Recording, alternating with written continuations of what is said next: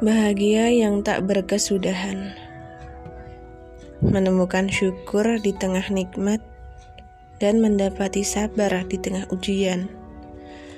Menikmati waktu dalam salat layaknya HP yang tak pernah kehabisan baterai.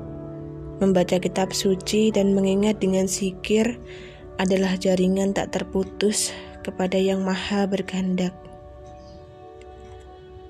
Bahagia dan sulit adalah dua hal yang selalu datang beriringan, berganti, dan saling membuntuti.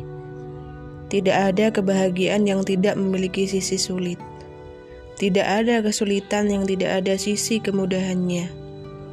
Bahagia yang tak berkesudahan justru adalah dengan menerima semua perasaan sedih, kecewa, marah, lelah dan tidak berpura-pura dengannya.